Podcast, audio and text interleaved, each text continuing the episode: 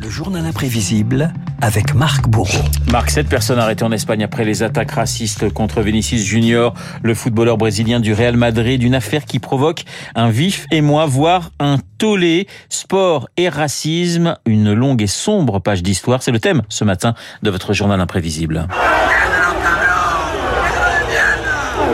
Des insultes, des cris de singe, quelques extraits Renault des injures du week-end dernier à Valence, compilés par l'attaquant du Real Madrid sur les réseaux sociaux, suivi de ce commentaire de Vinicius. Ce n'est pas la première, ni la deuxième, ni la troisième fois. Le racisme est normal dans le championnat de foot espagnol.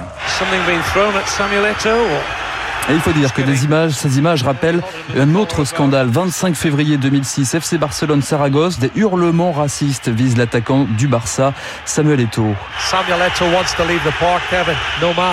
No more. No mass terminé, lance le joueur français, tenté de quitter le terrain en pleine rencontre. Samuel Eto'o et un constat toujours d'actualité. Ce qui m'a frustré, c'était de voir que les dirigeants ont fait semblant de prendre conscience. Nous vivons peut-être ça dans des stades, mais ceux qui ne s'appellent pas Samuel Eto'o, ils le vivent jour après jour. Nous, c'est pas de la violence, hein, c'est des bananes. Hein. Il paraît qu'il va y avoir plein de bananes ici. voilà. Jet banane, chant raciste en Espagne, mais aussi en France, en Angleterre et dans le championnat italien. Quand j'étais avec Milan AC, qu'on allait jouer à Udinese, dans le stade, il y avait les cris. Bon, bah, à l'époque, il n'y avait rien mis en place. La situation dénoncée euh, fin 90 déjà par Marcel Desailly. Depuis, des protocoles sont mis en place pour suspendre, voire interrompre la rencontre.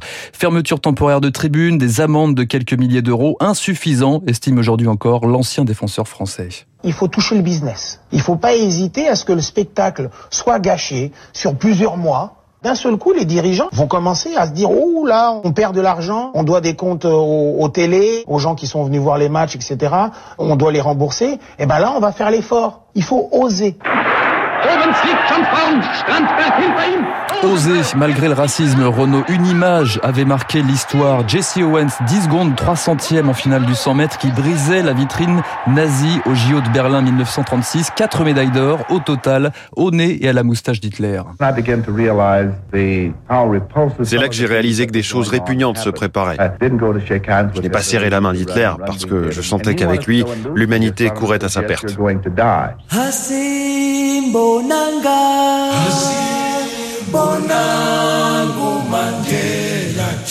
Les sportifs pris dans les tourments du monde, c'est aussi l'Afrique du Sud du temps de l'apartheid dont se souvient le sportif Yannick Noah, Coupe Davis 82, le jeune Noah se retrouvait dans un tournoi parallèle. Il y avait dans une cage les, les non-blancs. Je pouvais pas être avec mes amis, je pouvais pas m'entraîner avec eux, on me faisait jouer à des heures où on était sûr qu'il y avait personne.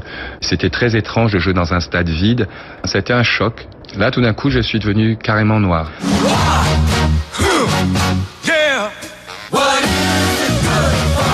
Absolutely. Nothing.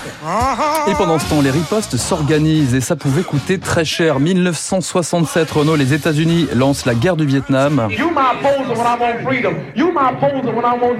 Le boxeur Mohamed Ali refuse de s'engager dans l'armée. Les Vietnamiens, eux, ne m'ont jamais traité de nègre, lance le champion du monde poids lourd, qui n'est pas exempt de tout reproche en matière de tolérance. Mais Mohamed Ali se voit en tout cas immédiatement retirer ses titres.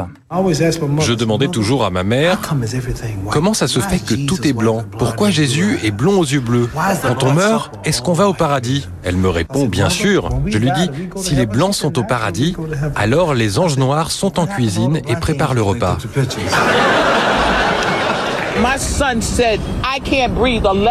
I can breathe. Je ne peux plus respirer. Les mots d'Eric Gardner, Renault, cet afro-américain victime de violences policières en 2014. Black Lives Matter gagne la NBA, mais aussi le foot américain et son leader Colin Kaepernick. Un genou à terre au moment de l'hymne national qui lui ont coûté sa carrière et des insultes de Donald Trump. Get that son of a bitch off the field right now. Out. He's fired.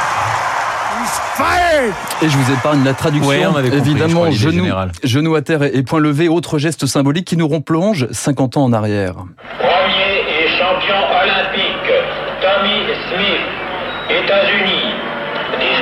16 octobre 68, JO de Mexico, deux Afro-Américains montent sur le podium. Tommy Smith, John Carlos lèvent le poing au ciel, gantés de noir pour montrer leur soutien à la lutte pour les droits civiques.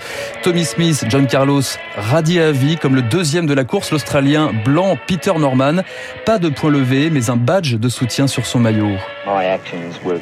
Mon acte était spontané parce que je crois aux droits humains.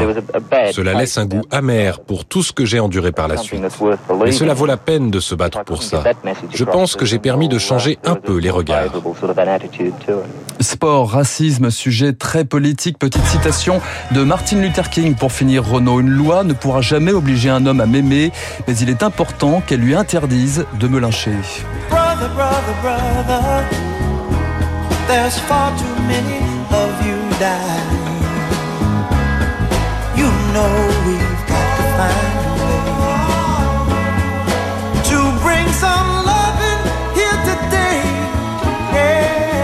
Voilà, j'avais dit qu'il avait commencé la semaine très fort avec un, un J sur Marseille. Il continue sur sa lancée quand même, Marc Bourreau. Oui, mais c'est pas fini. Il y a encore demain. C'est pas fini, mais en tout cas, c'est une excellente semaine et c'est un excellent journal imprévisible que vous avez euh, refait de vos petites mains. Merci Marc. Je vous souhaite une excellente journée. Il est 7h56 sur l'antenne de Radio Classique. Il est dans ce studio. C'est le magnifique David Barou et son décryptage. C'est dans un